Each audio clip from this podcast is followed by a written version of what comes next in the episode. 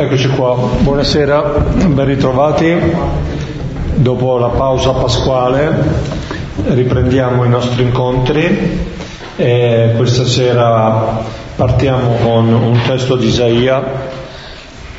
Andiamo questo primo oracolo che troviamo nella, nel libro del profeta Isaia, capitolo 6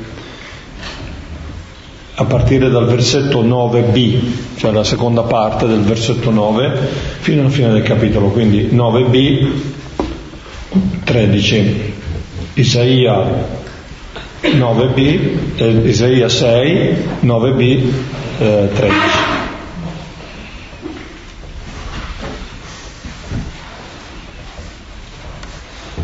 Lo preghiamo a due cori come solitamente facciamo, iniziamo noi a questa parte alla mia destra. Nel nome del Padre, del Figlio e dello Spirito Santo. Amen. Ascoltate pure, ma non comprenderete, osservate pure, ma non conoscerete. Rendi insensibile il cuore di questo popolo, rendilo duro d'orecchio e acceca i suoi occhi e non veda con gli occhi, né oda con gli orecchi, né comprenda con il cuore, né si converta in modo da essere guarito. Io dissi, fino a quando, Signore? Egli rispose, fino a quando le città non siano devastate, senza abitanti, le case senza uomini, e la campagna resti deserta e desolata. Il Signore scaccerà la gente e grande sarà l'abbandono nella terra. Ne rimarrà una decima parte, ma sarà ancora preda della distruzione, come una quercia e come un terebinto, di cui alla caduta resta il ceppo seme santo il suo ceppo. Gloria al Padre e al Figlio e allo Spirito Santo, come era nel principio, ora e sempre, nei secoli dei secoli. Amen. Ecco questa parola un po' sconcertante eh, perché eh, sembra quasi che eh, il profeta sia mandato perché il popolo eh, non comprenda, non si converta, non cambi. È, una, è l'esperienza che spesso hanno fatto i profeti, è l'esperienza che ha fatto Gesù anche, di essere di fronte a un popolo, di essere di fronte a delle persone che anche se ascoltano non capiscono e che se anche se eh, vedono, uh, guardano, non vedono, non, non, non, si rendono conto. Alle volte la nostra vita è un po' così, la nostra vita è una vita ripiegata, no? non siamo capaci di vedere le cose e di ascoltare la realtà, di entrare in contatto con la realtà. E allora quasi il Signore ce lo mette in faccia questo fatto, no? ce, lo, ce, lo, ce, lo, mette davanti, perché eh, la nostra pretesa invece di eh, essere persone aperte e sensibili eh, venga in qualche modo un po' ridimensionata, no? una sorta di, di, presunzione che ha bisogno di essere ehm, diciamo svergognata, si potrebbe dire così. No?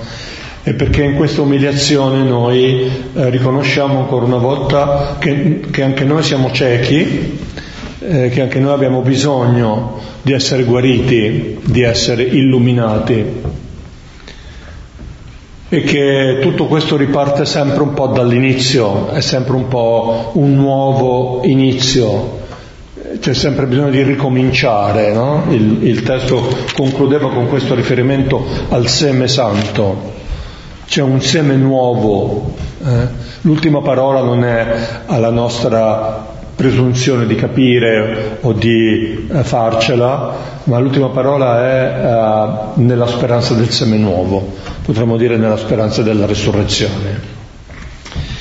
Ecco, e allora in questa prospettiva eh, riprendiamo la nostra lettura del, del Vangelo di, di Giovanni, eh, siamo arrivati, stiamo commentando il capitolo 9, questo bellissimo, potentissimo testo della eh, della, del racconto non solo della guarigione ma anche di tutto quello che intorno alla guarigione del cieco emerge, una sorta di grande monumento che eh, ha bisogno di essere eh, visitato con calma, di essere conosciuto anche nei suoi particolari, nei suoi dettagli, perché è davvero un'opera architettonica questo testo molto, molto articolato e molto, molto affascinante. Abbiamo, la, l'ultima volta abbiamo commentato il fatto, potremmo dire l'evento, e ci siamo fermati al versetto 7 e, e quindi eh, ricordiamo no, che abbiamo, abbiamo visto il, il, segno fatto da Gesù, il miracolo, e cioè eh, prima la piccola polemica sulle cause, le colpe eventuali del, di quest'uomo eh, e poi appunto il comportamento di Gesù, questo comportamento molto particolare su cui ritorneremo anche, anche questa sera eh, che sarà uno dei problemi di questo racconto. E, e quindi poi la, l'ascolto che il cieco eh, fa di questa parola, eh, la fiducia che ha nei confronti del Signore e quindi appunto poi l'evento della liberazione eh, e quindi della vista, no? il brano si concludeva l'altra volta, quindi andò, si lavò e tornò che ci vedeva. Ecco. E su questo versetto ci siamo fermati. Possiamo leggere sì, da 8 a 23. Il nostro testo questa sera è dal, eh, dal versetto 8, appunto, come dicevo, fino al versetto 23. Allora i vicini e quelli che lo vedevano prima che era mendicante dicevano, costui non è forse quello che sedeva a mendicare? Alcuni dicevano è lui, altri dicevano proprio no, ma gli somiglia. Quegli diceva io sono. Gli dicevano allora come mai ti si sono aperti gli occhi? Quello rispose quell'uomo chiamato Gesù fece del fango e unse sui miei occhi e mi disse va a Silo e lavati. Andato dunque e lavatomi ci vidi. E gli dissero dov'è quello? Dice non so. Lo conducono dai farisei, quello che una volta era cieco. Era infatti sabato, il giorno in cui Gesù fece il fango e aprì i suoi occhi. Allora di nuovo lo interrogavano anche i farisei come ci avesse visto. Egli rispose loro, fango pose sui miei occhi e mi lavai e ci vedo. Dicevano allora alcuni farisei, non è da Dio quest'uomo perché non osserva il sabato. Ma altri dicevano, come può un uomo peccatore fare tali segni? E c'era divisione tra di loro. Allora dicono di nuovo al cieco, che dici tu di lui che aprì i tuoi occhi? E gli disse, è un profeta. Allora i giudei non credettero riguardo a lui che fosse cieco, che ci avesse visto, fino a che non chiamarono i genitori di colui che, che aveva cominciato a vedere. Li interrogarono dicendo, e questo è il vostro figlio che voi dite che è nato cieco, come mai ora ci vede? Risposero loro i suoi genitori e dissero, sappiamo che questo è il nostro figlio e che è nato cieco come mai ora ci veda non sappiamo, né chi gli ha aperto gli occhi, noi non sappiamo. Interrogate lui all'età, parlerà lui di sé. Queste cose dissero i suoi genitori perché temevano i giudei. Già infatti si erano accordati i giudei che venisse espulso dalla sinagoga chi lo confessasse come Cristo. Per questo i suoi genitori dissero all'età, interrogate lui. Ecco, ci troviamo di fronte a un brano in cui eh, di fatto il miracolo, la guarigione, eh, è descritta in due versetti. Invece eh, l'Evangelista si sofferma molto su quello che precede e soprattutto su quello che segue a questa guarigione.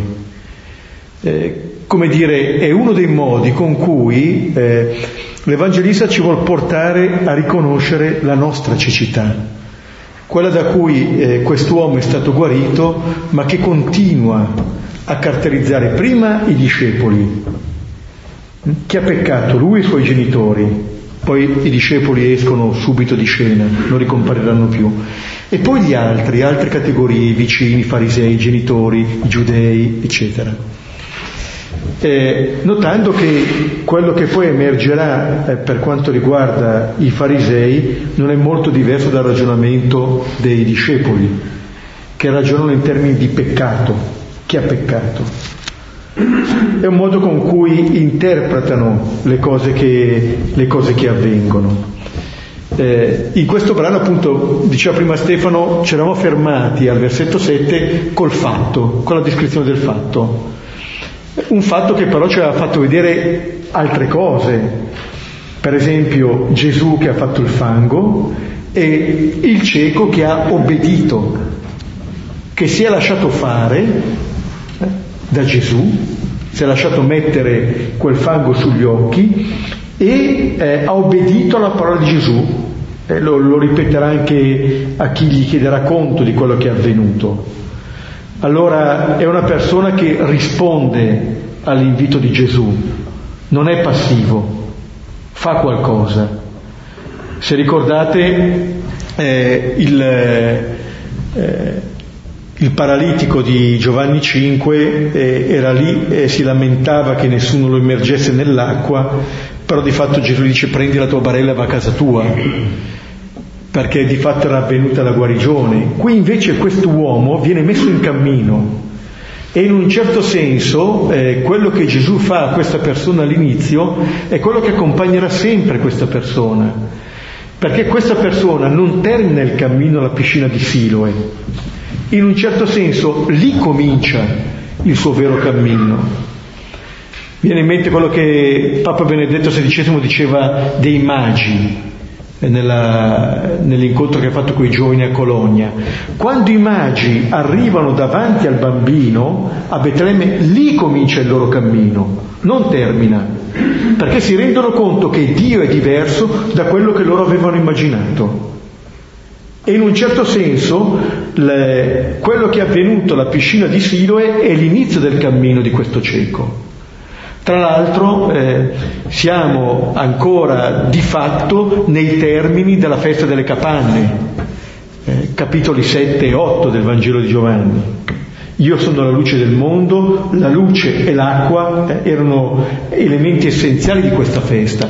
E qui allora vedremo che Gesù non solo offrirà la concezione esatta della legge e del sabato, ma che Gesù è il culmine della festa. Cioè che quella festa delle capanne in Gesù trova il suo senso, perché qui viene celebrata la festa e un Dio che è a servizio della vita. Questo viene celebrato attraverso questo, ma come già ci aveva reso dotte anche il, il, prologo di Giovanni, questa luce che arriva continuamente incontra delle resistenze.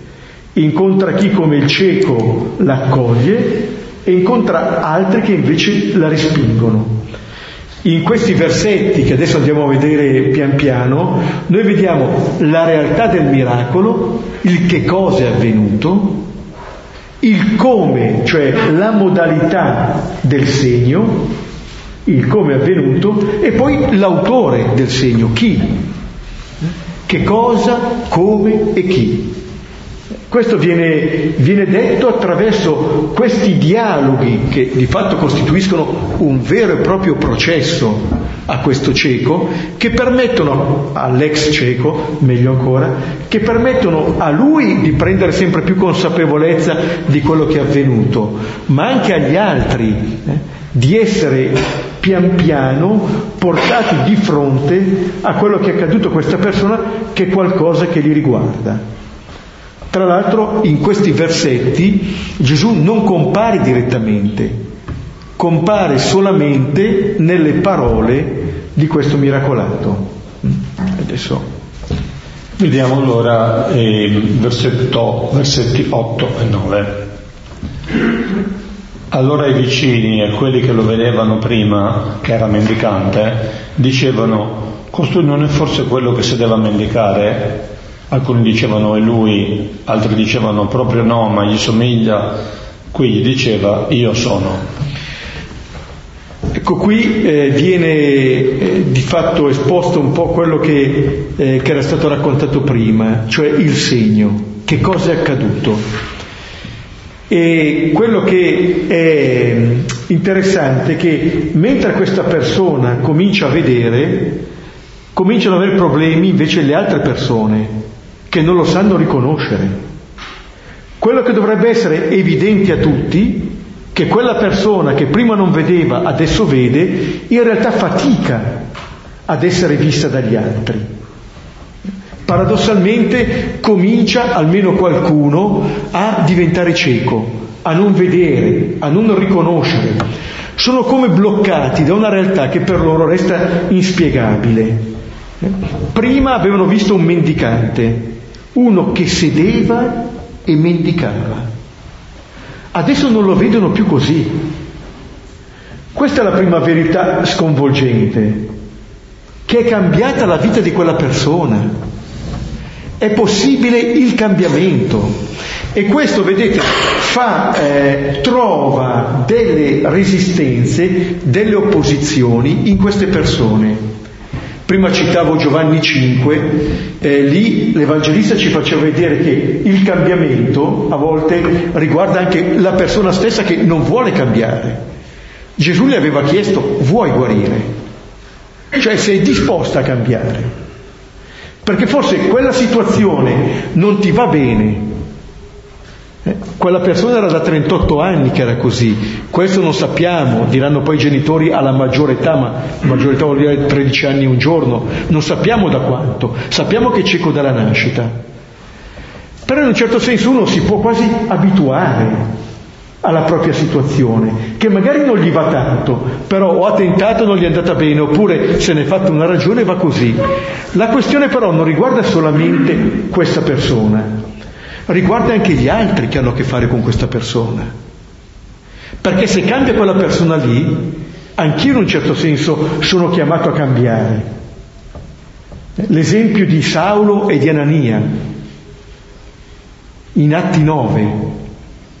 Saulo è una persona che cambia grazie all'incontro con Gesù, passerà anche lui tre giorni in piena cecità, però è una persona che cambia, tanto è vero che quando il Signore chiama Anania e gli dice va da Saulo, Anania cosa gli dice? Guarda che io ho sentito il male che ha fatto e anche qui è venuto per prendere in catene i cristiani. Cioè Anania descrive Saulo avendo come conoscenza il passato di Saulo. Non è che Anania dica delle cose sbagliate, gli atti degli apostoli hanno detto fin lì chi è Saulo. Però la difficoltà qual è? L'inganno quale può essere? Di definire una persona identificandola col suo passato. O definire me stesso identificandomi me stessa, identificandomi col mio passato. Sono questo, non cambierò mai. È così, non cambierà mai. Ora, eh, esprimersi in questo modo vuol dire che noi priviamo o noi stessi o altre persone o tutte eh, della possibilità di cambiamento. Se noi vediamo i Vangeli, gli incontri di Gesù con le persone nei Vangeli, ecco, nessuno rimane come era. Ognuno fa un cambiamento. Poi magari ci saranno anche esempi di rifiuto, ma è un incontro che determina il futuro. Certamente Gesù, eh, non l'abbiamo visto anche al capitolo 8, l'adultera. Tutti avevano visto il passato di questa donna, solo Gesù aveva cominciato a scorgere un futuro diverso e offrire anche a questa persona la possibilità di un futuro diverso. Gliel'aveva offerto anche a quelli che la volevano lapidare. Si erano già visti come dei lapidatori e invece poi alla fine no. Hanno visto che un cambiamento è stato possibile anche per loro. Ecco, questa è un po' eh, la grande scommessa. Accettare come propria una nuova realtà, cosa che ha fatto il cieco, che è andato, si è fidato, si è lavato ed è tornato che ci vedeva, ma anche a queste persone. Come dire, eh, mi apro a qualcos'altro di nuovo che può accadere e in un certo senso accogliere se stessi come la realtà che sta cambiando. Come dire, Saulo è chiamato a cambiare l'immagine di Dio e vedremo che qui sarà quello che i suoi colleghi farisei saranno chiamati a fare. Anania è chiamato a cambiare l'immagine di Saulo Sant'Ignazio, quando descrive nella, nell'autobiografia il cambiamento che avviene, anche in lui è venuto un cambiamento? Dice che quelli di casa si rendono conto che sta cambiando. Capite che, eh, come dire, uno è abituato che tutte le cose vadano sempre così e in un certo senso ci fa comodo. O se non ci fa comodo comunque non, non dobbiamo cambiare troppo i nostri schemi. Ma se cambia qualcosa, e allora sì che cambiano gli schemi. Se c'è qualcosa di nuovo, se c'è soprattutto qualcuno di nuovo. E questa, eh, di fronte a queste persone che dicono è lui, no, ma gli assomiglia, vedete la fatica. L'ha visto pochi momenti prima. E lui dice io sono. Allora da un lato questa affermazione dice che questa persona accetta la sua nuova identità. Io sono. Quello di prima adesso è così, sono così, sono cambiato. Cioè non sono bloccato come mi avete visto, sono qualcuno di nuovo, ma dicendo io sono usa eh, la stessa formula che usa Gesù quando si rivela. E in un certo senso questa persona ha ricevuto da quel io sono la sua nuova identità. E in un certo senso nella propria vita rende presente la persona e l'opera di Gesù, che fa esattamente questo. Dirà Sant'Ireneo, la gloria di Dio è l'uomo che vive in quest'uomo che di fatto è tornato a vivere, che ha recuperato la vista, che è venuto alla luce, che è rinato, noi abbiamo la possibilità di osservare e di accogliere quanto il Signore ha operato nella sua vita e attraverso la sua ciò che vuole operare anche nella vita degli altri. Interessante eh, forse ricordare anche che eh, spesso questo testo, lo diciamo anche l'altra volta, è stato letto in una chiave battesimale, no? quindi questa nuova condizione, questa nuova identità che in qualche modo tiene presente quello che c'era e lo trasforma nello stesso tempo, eh, è proprio diciamo, una una forma, un'espressione narrativa della, dell'esperienza sacramentale che noi facciamo con il battesimo. Che cos'è il battesimo? Esattamente eh, diventare veramente noi stessi, no? Eh, essere messi in condizione di eh, poter dire anche noi io sono, come, come fa eh, il nostro amico no? in questo momento. Potrebbe dire io sono il cieco, no? Ecco, no, io sono semplicemente. No? C'è, qualcosa, c'è qualcosa, che c'era già, ma c'è molto di, di, di nuovo che sta, che sta, avvenendo, che sta, si sta sviluppando. No? C'è un, appunto un cambiamento che, che è in corso. Ebbene, leggiamo ancora un, un paio di versetti, 10-11. E gli dicevano allora, come mai ti si sono aperti gli occhi? Quello rispose, quell'uomo chiamato Gesù fece del fango e unse sui miei occhi e mi disse va a Siloe e lavati. Andato dunque e lavatomi ci vidi. Ecco, qui adesso viene descritta la modalità del miracolo, la modalità del segno. Quando ho detto io sono, allora la persona è quella, come? Come ti si sono aperti gli occhi? Chiedono di, eh, di descrivere a una persona che non aveva visto nulla, ma che appunto ha accolto quello che Gesù ha fatto. Ecco il come, la modalità, se ricordate al capitolo terzo è la stessa domanda di Nicodemo, anche lì, di notte, al buio. E come è possibile? Come è possibile rinascere? Come è possibile che uno entri ancora nel grembo di sua madre? Chiede, eh, chiede Nicodemo. Tra l'altro anche qui verranno poi chiamati in causa proprio i genitori, no? a vedere da chi davvero siamo generati. E questa persona risponde in una maniera lineare. Cioè, eh, non è che questa persona che è, eh, diciamo, è, illuminata, che ha incontrato la luce, descrive chissà quali cose, quali misteri.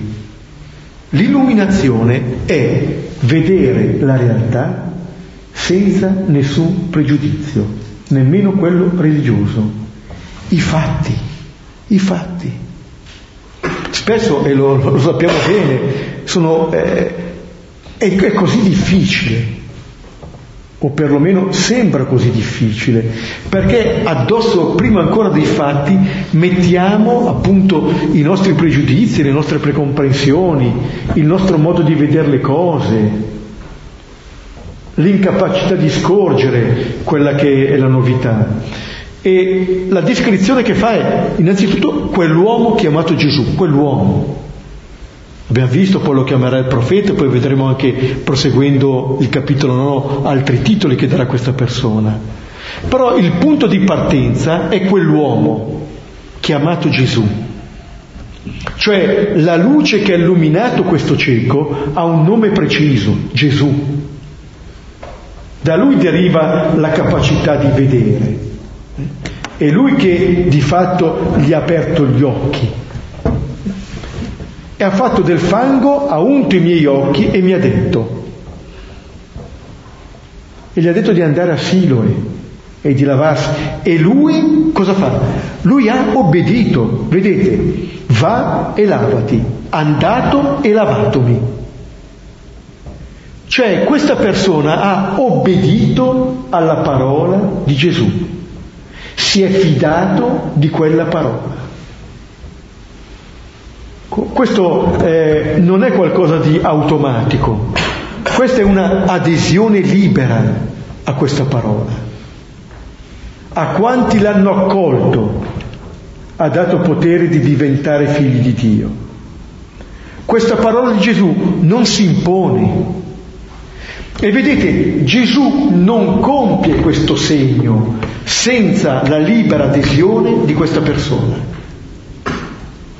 È necessario che questa persona aderisca alla parola di Gesù e compia quello che Gesù gli ha detto, di andare e di lavarsi. È come se Gesù avesse messo in moto la sua nuova identità. Notate poi torno, non è, non è detto che ci sia Gesù e questa persona non sarebbe in grado nemmeno di riconoscerla Gesù, non l'ha mai vista. Ma questa persona si è fidata di questa parola. Attraverso appunto questo gesto, che è paradossale, perché già quello non ci vede, gli metto addirittura del fango, eppure così guarisce. Cioè questa persona si lascia guarire da gesti e da parole. Accoglie il gesto e accoglie la parola. Ecco, forse il Signore agisce così ancora, non solo a livello dei sacramenti, eh, che sono appunto gesti e parole, che esprimono esattamente quello che è l'umano, ma anche attraverso tanti altri gesti, attraverso tante parole. Ci sono gesti e parole che trasmettono vita e ci sono gesti e parole che trasmettono morte. Ecco, questa persona accoglie questo gesto di Gesù, accoglie anche il fango, accoglie queste parole come possibilità di vita per lui. E ha scoperto che accogliendo questo gesto, ascoltando queste parole, gli è tornata la vista. Lavatomi, ci vidi. Per noi sono due paroline così, ma proviamo a pensare a questa persona. Non ha mai visto e ci vede. È come se davvero nascesse. Finalmente può vedere. E vedremo che questa persona è l'unica che vede la realtà, senza mettere addosso alla realtà le proprie interpretazioni. Il primo servizio che possiamo fare è quello che vedo, quello che vedo. Poi verranno anche le interpretazioni, ma se comincio a non vedere, allora difficilmente azzeccherò anche l'interpretazione. Ecco, due piccole considerazioni. La prima proprio su questo tema del, del commento e, e, invece della narrazione. No? Eh, è molto bello questo fatto che eh, quest'uomo non ha bisogno di fare dei discorsi su quello che è successo gli è sufficiente raccontare quello che è successo. La sua testimonianza, diceva prima Beppe, è una testimonianza molto limpida, molto lineare, eh, esattamente eh, eh, i fatti parlano da soli, diciamo, no? Basta ricordarli, basta dirli. In un certo senso questa è una, è una pista interessante anche nella dimensione dell'evangelizzazione, no? Cioè come parlare del Signore, i fatti non c'è bisogno di fare grandi discorsi. No?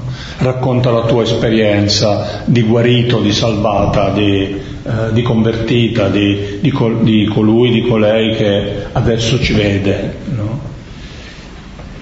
E poi la seconda piccola sottolineatura eh, è questo. Mh, mm, appunto prima Beppe diceva la collaborazione nell'evento da parte del, del cieco che da cieco appunto si fida eccetera come è stato detto. Ebbene in un certo senso Gesù appare quasi in secondo piano in questo, anche nel segno. Non soltanto appunto in, questo, in questa parte che oggi commentiamo non è presente ma anche nel segno appare quasi in secondo piano. Si potrebbe quasi dire così come succede anche in altri brani con altre immagini, con altre figure, che il Signore quasi si identifica con questo fango. Lui è questo fango, no? questo, quell'uomo chiamato Gesù, no? quell'uomo chiamato Gesù fece del fango. Tutto sommato certamente è, è, è, centrale e nello stesso tempo però non si prende il centro della scena. Eh? Eh, sceglie di essere questa sorta di, di fango, questo, questa nuova condizione. No? Eh, mi sembra molto bella questa, questa, idea che il Signore si è fatto fango per noi, no? si è fatto uomo, si è fatto un, un, un essere debole, mortale appunto, come noi, fatto di fango. Solo il versetto 12 e gli dissero dov'è quello? Dice non so. Ecco, qui siamo al chi, dopo aver visto il che cosa, il come, il chi. Eh, quell'uomo chiamato Gesù, che il miracolato non ha ancora visto. Dov'è? Questo è un altro dei termini chiave del, del Vangelo di Giovanni. Dove? Dov'è che lo troviamo Gesù? Dove sta? Che cosa cercate? Dove dimori? chiedono i primi. E la Maria di Magdala al sepolcro, se l'hai portato via tu, dimmi dove lo hai posto. Dove? Eh, dov'è che lo incontriamo?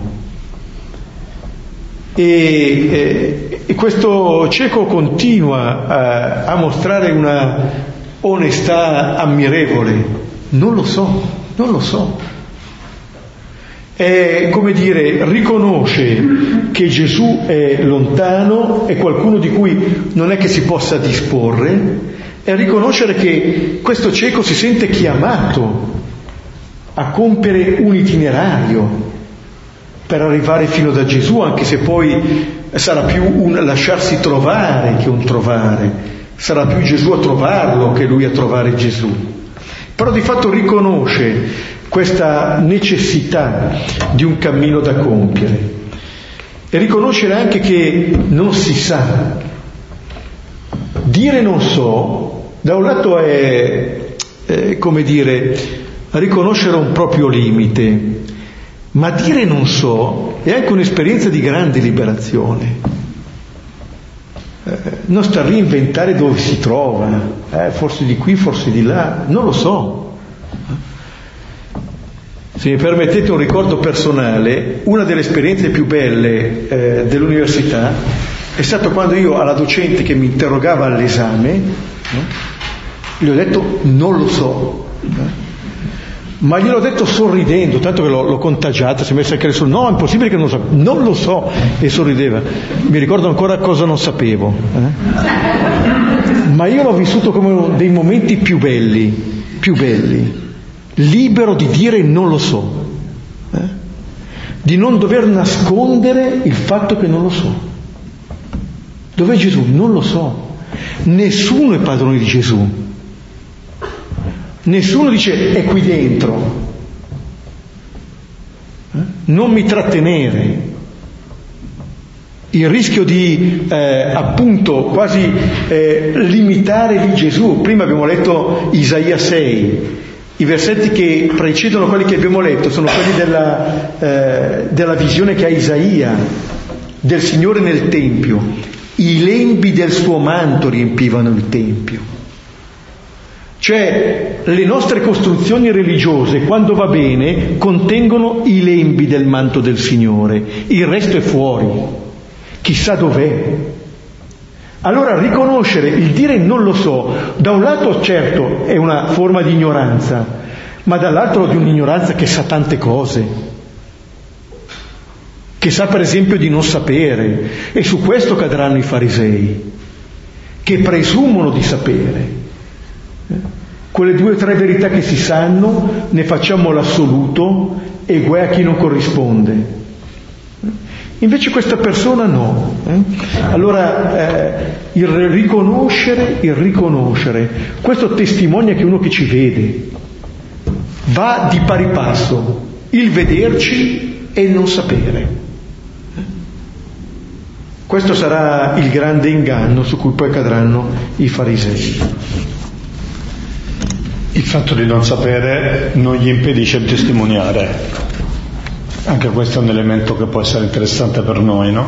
Cioè nel senso che alle volte noi ci ritiriamo, ci tiriamo indietro rispetto alla testimonianza perché pensiamo di non sapere abbastanza o di non avere abbastanza esperienza o di non, di non avere una, dire, una familiarità così viva con il Signore, no? Ecco, eh, lui fa quello che può, appunto.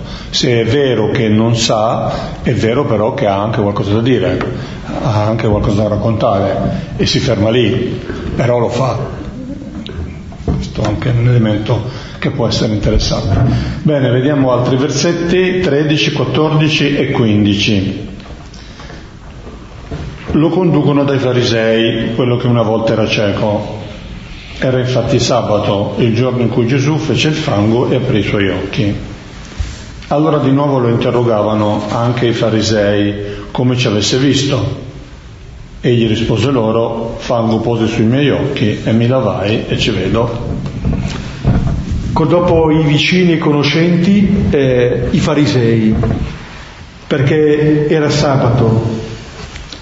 Abbiamo visto anche al capitolo eh, quinto che Gesù eh, aveva guarito il paralitico di sabato. Allora chi è questo Gesù? Un provocatore. Quello aveva aspettato 38 anni, aspetta 38 anni un giorno. Questo è cieco dalla nascita, giorno più, giorno meno, aspetta un giorno. E invece no, di sabato. Questo è per Gesù un tema cruciale. Questo sarà lasciato cadere nel dibattito, ma per Gesù è centrale. Perché? Perché Gesù offre a queste persone, anche ai farisei, la possibilità di andare fino in fondo alla concezione della legge, ma in un certo senso di andare fino in fondo a vedere quali immagini di Dio queste persone si portano dentro. Se arrivano a mettere contro Dio e l'uomo, Vuol dire che l'immagine di Dio che queste persone hanno è un'immagine diabolica, non lontana da quello che il serpente presenta a Eva in Genesi 3. Dio come nemico dell'uomo, come se la gloria di Dio fosse il precetto osservato e non la vita dell'uomo. Chissà poi perché Gesù offre una guarigione a altra della legge. Certo, non c'era nessun motivo di urgenza. E il libro del Deuteronomio dice che eh, se una persona che compie anche prodigi però svia il popolo, allora deve pagare. Però Gesù qua tiene insieme le cose. Eh? Cioè fa vedere che questo Signore ha a cuore la vita dell'uomo. Vedete, torniamo sempre a Genesi, agli inizi, a un Signore che mette al centro del giardino l'albero della vita e alla donna che mette nella sua ricostruzione al centro del giardino l'albero del divieto. Per la donna il Signore è quello che ti dice ciò che è proibito. Il Signore, sulla scia delle parole del serpente, il nemico, il nemico della tua vita, il nemico della tua felicità. Questo stanno a indicare per queste persone le norme, come quando il paralitico che era stato guarito ha detto, eh, colui che mi ha guarito mi ha detto prendi la tua barella e cammina. E gli altri cosa chiedono? Chi è l'uomo che ti ha detto prendi e cammina? Non gli chiedono chi, chi ti ha guarito. È come se non vedessero, vedete, non vedono il miracolo, non vedono la vita. Hanno le loro sicurezze, mettono a tacere di fatto il Signore come se non potesse più parlare, come se quello che ha fatto basta una volta per sempre e ci sono solamente le norme da osservare. Sant'Ignazio nel libretto degli esercizi invita al termine del libretto a considerare come il Signore è all'opera in tutte le cose per me, come uno che fatica, queste persone no, lo tengono in un, in un sepolcro il Signore, che stia lì, che non faccia più danni, la risolvono loro. Come dire, un Signore che è, è bloccato, che, eh, un Signore che non deve farci liberi, un Signore che non deve darci vita. Cioè, quale immagine di Dio? Eh, ci trovano dentro queste persone. E allora eh, lo interrogano di nuovo, come, come? E lui cosa fa? Ripete ancora una volta l'unica cosa che sa. E notate, e anche eh, sembra prendere un po' le parti di Gesù perché vedete, non dice chi l'ha guarito. Fango posi sui miei occhi, non dice più un uomo che ha amato Gesù, e mi lavai, non dice mi disse di andare a Siloe. È come se eh, questa persona prendesse un po' le parti eh, del Signore, però quello che non può tacere è quello che è accaduto.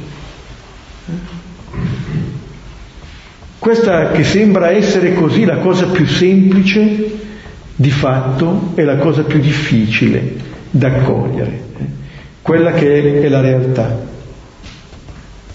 Ora, eh, l'illuminazione è esattamente questa, vedere la realtà.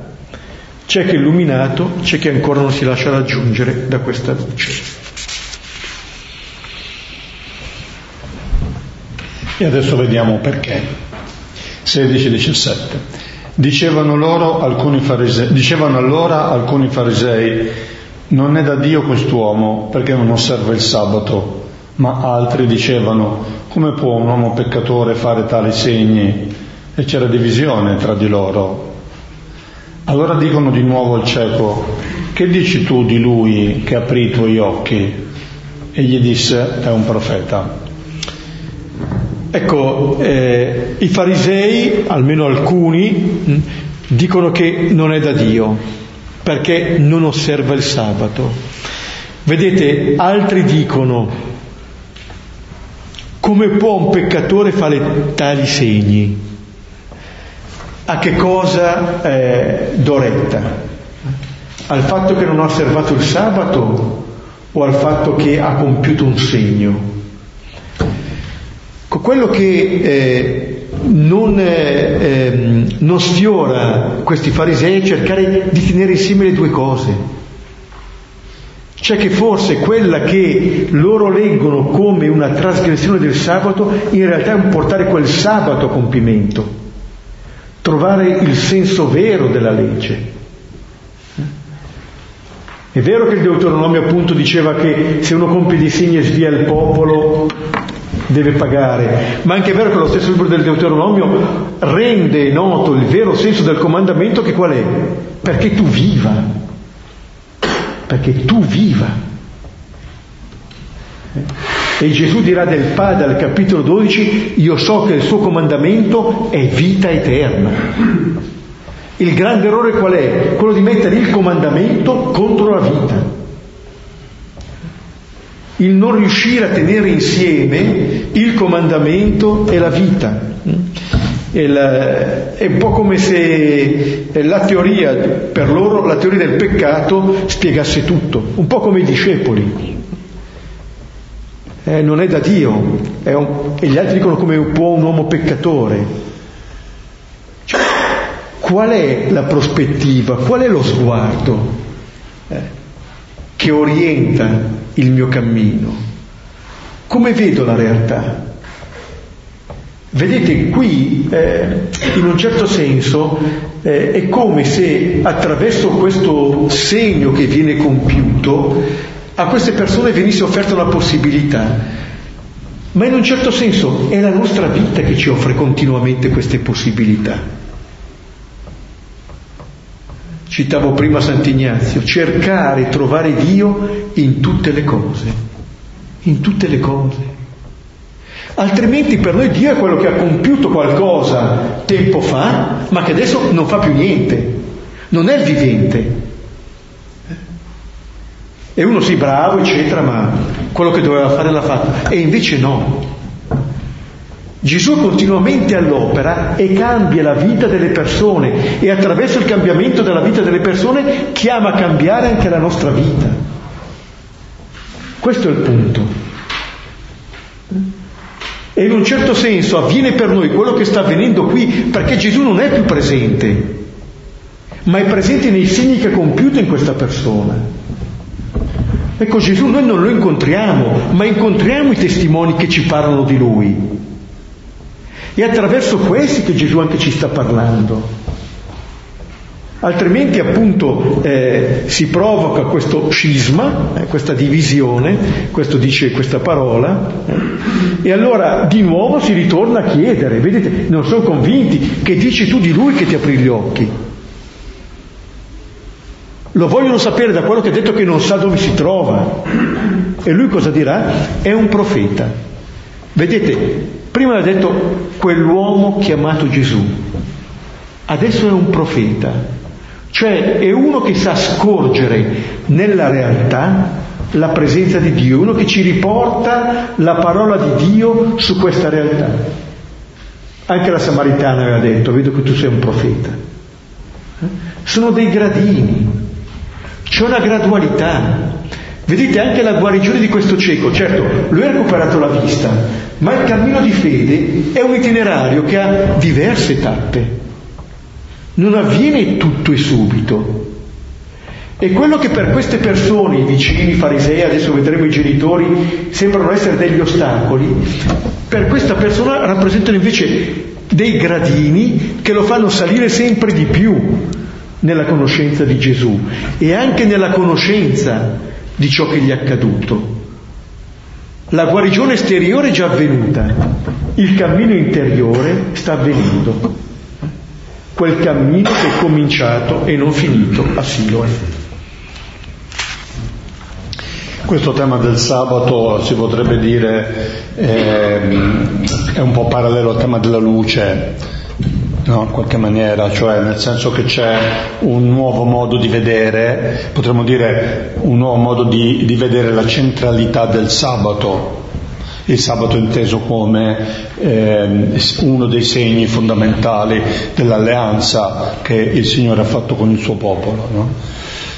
Quindi in realtà una, un modo di conoscere Dio. Ecco, anche il sabato di essere illuminato c'è un nuovo sabato in qualche maniera che qui il Signore propone, no?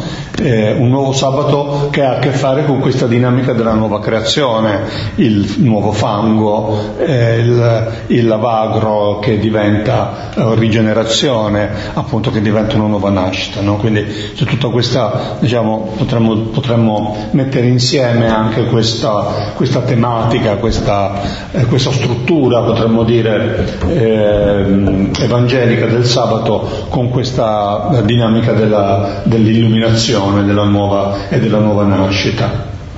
E, ehm, prima Beppe ricordava che il termine divisione, e c'era divisione tra di loro, eh, nel testo originale è scisma, c'era eh, questo scisma tra di loro, no? E allora potrebbe essere interessante anche quest'altro aspetto, no? Che quando non si riesce a tenere vivo uno schema, il proprio schema, avviene uno scisma. Eh, I nostri schemi saltano, eh, si spezzano, c'è una divisione, ma questa divisione potrebbe essere molto interessante, potrebbe essere la buona occasione.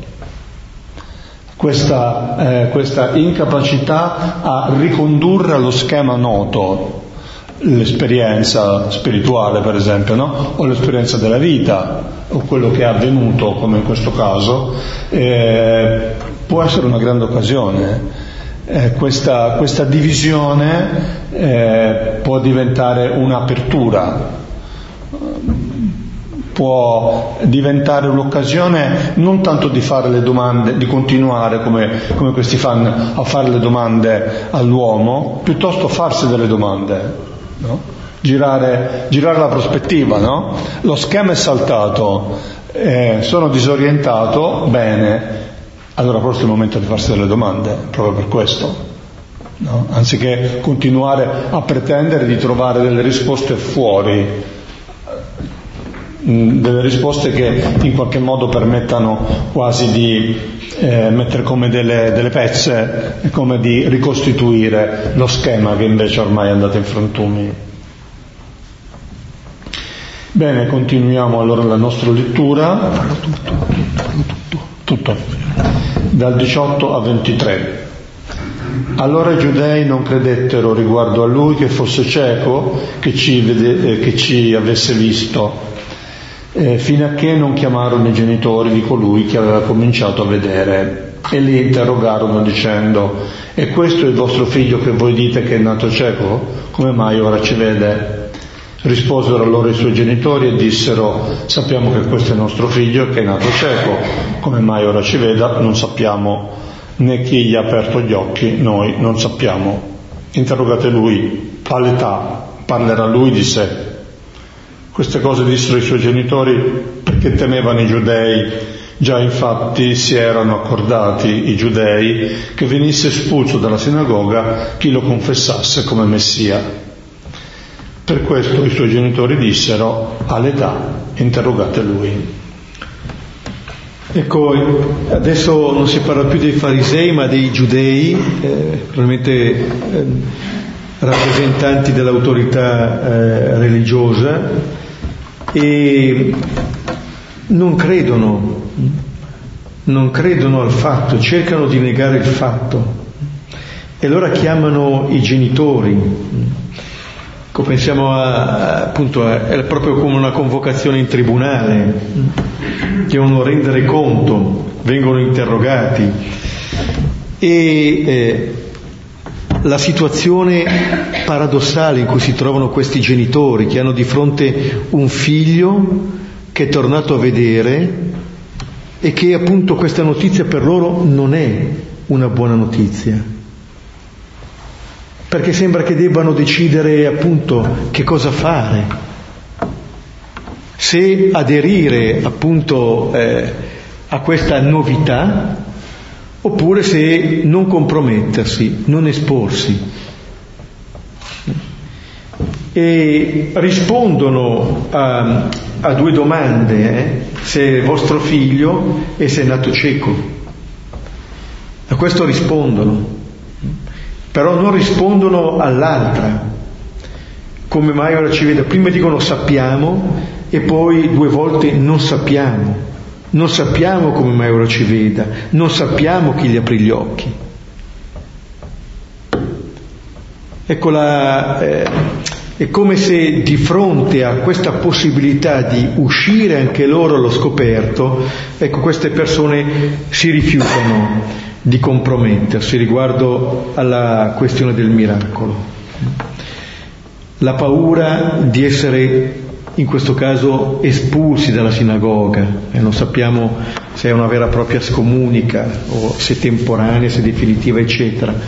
Però di fatto c'è questa alternativa. Se riconosco quello che è avvenuto e quindi riconosco poi Gesù come Messia, allora il rischio è di non far più parte di questa comunità. La disapprovazione sociale, allora eh, ci sono tanti modi eh, eh, e non è eh, diciamo, la prima e unica volta che compare l'Evangelista al capitolo la paura dei giudei, comparirà al capitolo 19 con Giuseppe d'Arimatea, l'abbiamo ascoltata nel Vangelo di domenica scorsa eh, dei discepoli che sono chiusi nel cenacolo per timore dei giudei. Ci sono queste paure che ci tengono prigionieri, che ci tengono chiusi che ci rendono ciechi. In un certo senso vediamo solamente quelle paure e non vediamo il resto della realtà. Ecco, questa è la, eh, è la difficoltà che si trovano di fronte questi genitori. E in un certo senso, eh, in questo modo, è come se l'Evangelista ci mostrasse un po' chi è che davvero genera quest'uomo. I suoi genitori o Gesù? Chi è che lo fa venire davvero alla luce? Gesù, e vedremo appunto, farà un tutt'uno con questo cieco, andrà a pagare di persona. Però vedete, mentre queste persone hanno paura, si ritirano, non si compromettono, Gesù man mano che sa che la sua vita va verso la fine, continua a porre gesti di vita. Qui, restituendo la vista al cieco, dopo due capitoli ci sarà la risurrezione di Lazzaro, cioè invece di rinchiudersi eh, in sé, eh, continua a seminare vita attorno a sé e darà la sua vita anche per quello. E allora poi c'è il commento delle, dell'Evangelista. Eh? Queste cose hanno fatto i genitori perché temevano i giudei si erano accordati appunto della, eh, perché venisse espulso dalla sinagoga che riconosceva Gesù come Messia. Per questo appunto delegano eh, a, al figlio la possibilità di fatto di rendere testimonianza. È come dire che c'è una persona eh, che si dimostra sempre più libera, che è questo uomo, che era cieco, ora ci vede e vede la realtà, iniziando a vedere la propria realtà, la propria, e a vedere che cosa è venuto a fare Gesù in questo mondo. Questa persona lo sta riconoscendo, gli altri si chiudono, pensando già di sapere tutto. Ecco, questa persona non si chiude, come dire, ha accettato fino in fondo la guarigione che Gesù ha compiuto sui suoi occhi, sulla sua vita. E, um, il, al versetto 17 eh, l'uomo diceva è un profeta dicendo di Gesù e, ma eh, lui stesso in qualche modo no? si sta manifestando come profeta perché è l'unico che è capace di vedere come Dio agisce nella storia.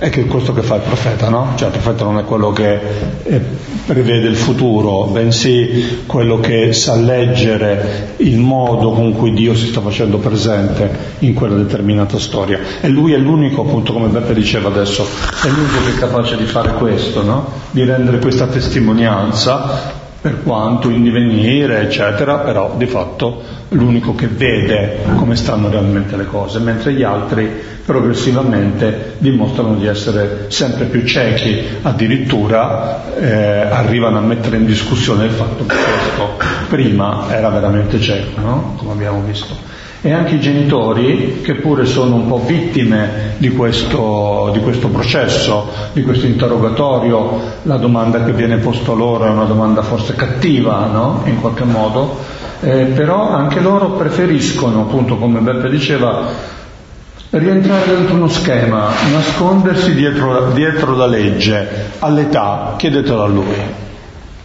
Anziché uscire allo scoperto e rischiare, eh, preferiscono appunto eh, nascondersi per paura, come è stato detto, appunto dietro uno, dietro uno schema protettivo in qualche modo.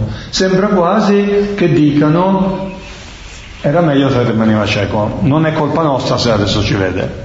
Eh, eh, un po' paradossale no? questa, questa, cosa fa parte anche un po' dell'ironia caratteristica, caratteristica del Vangelo di Giovanni. Bene, possiamo prenderci qualche minuto di silenzio, poi se qualcuno vuole fare qualche risonanza. Ma me già nell'incontro precedente, sul finale, mi era nata un po' questa suggestione, che è un po', è un po' un paradosso. Quest'uomo era cieco dalla nascita, quindi non vedeva. Gesù mette del fango, quindi gli impedisce completamente, però cosa fa? Lo costringe come, cioè, a, a volgere verso di, all'interno di sé lo sguardo. E poi dopo Gesù dice, non io ti lavo, tu ti lavi e a quel punto ci vedi. Non so. Mm-hmm.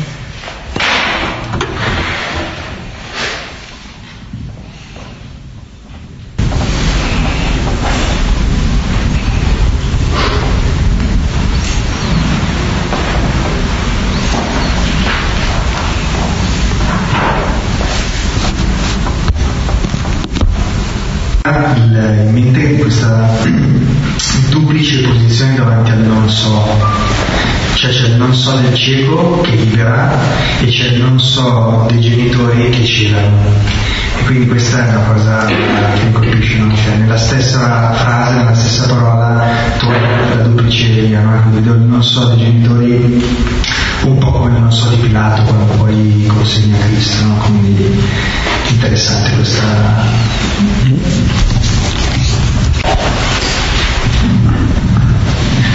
A me colpisce molto la fiducia che questo uomo pone nelle, nelle indicazioni che ha dato Gesù.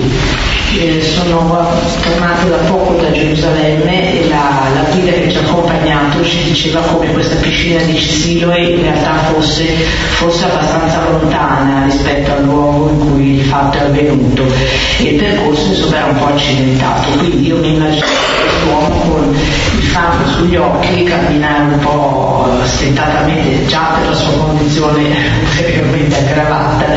E quindi questa fiducia è un po' davvero sorprendente. E come è sorprendente il fatto che in questo brano l'iniziativa sia tutta di Gesù.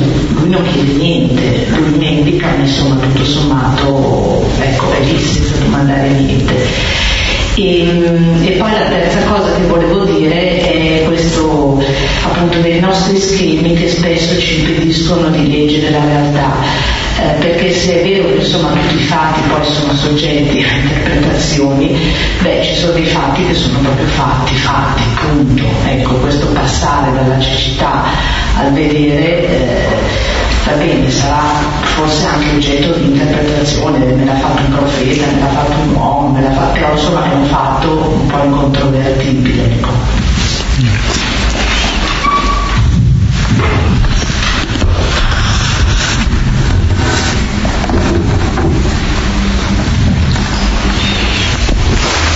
Invece riflettevo su questo fatto, magari non, non mi vengono conto, però eh, questa adesione immediata di questo cieco e mi metto nei panni so, di una persona che ha una malattia grave che eh, nella maggior parte dei casi quando trova qualcuno potenzialmente un medico, un luminare, così generalmente si mette come nelle sue mani, no? Perché di fronte a una malattia conclamata, cioè ovviamente se hai una speranza ti ci aggratti in tutti i modi. Invece pensavo a una malattia più radicata in ognuno di noi, che sono le nostre resistenze, che sono le nostre paure.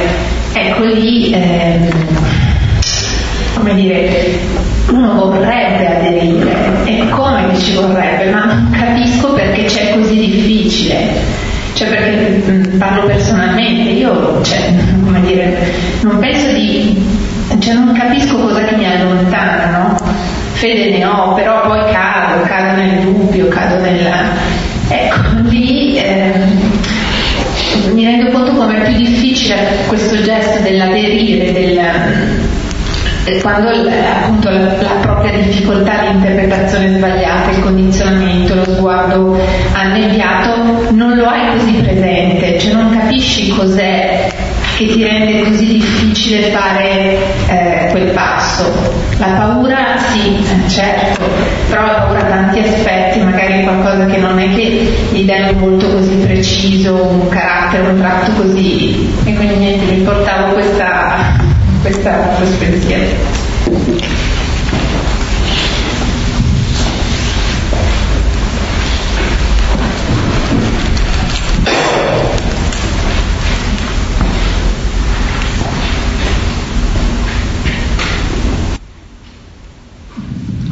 Bene, grazie di questa condivisione e concludiamo come sempre affidandoci al Signore, affidando al Signore anche la comprensione della parola che possa rinnovare la nostra vita attraverso la preghiera dei figli. Padre nostro che sei nei cieli, sia santificato il tuo nome, venga il tuo regno, sia fatta la tua volontà, come in cielo così in terra. Dacci oggi il nostro pane quotidiano e rimetti a noi i nostri debiti, come anche noi li rimettiamo ai nostri debitori, e non abbandonarci alla tentazione, ma liberaci dal male. Amen. Ci benedica ora e sempre Dio Onnipotente, Padre, Figlio e Spirito Santo. Amen. Grazie a tutti, buonanotte e vi ricordo che il prossimo appuntamento sarà 9 maggio. 9 maggio.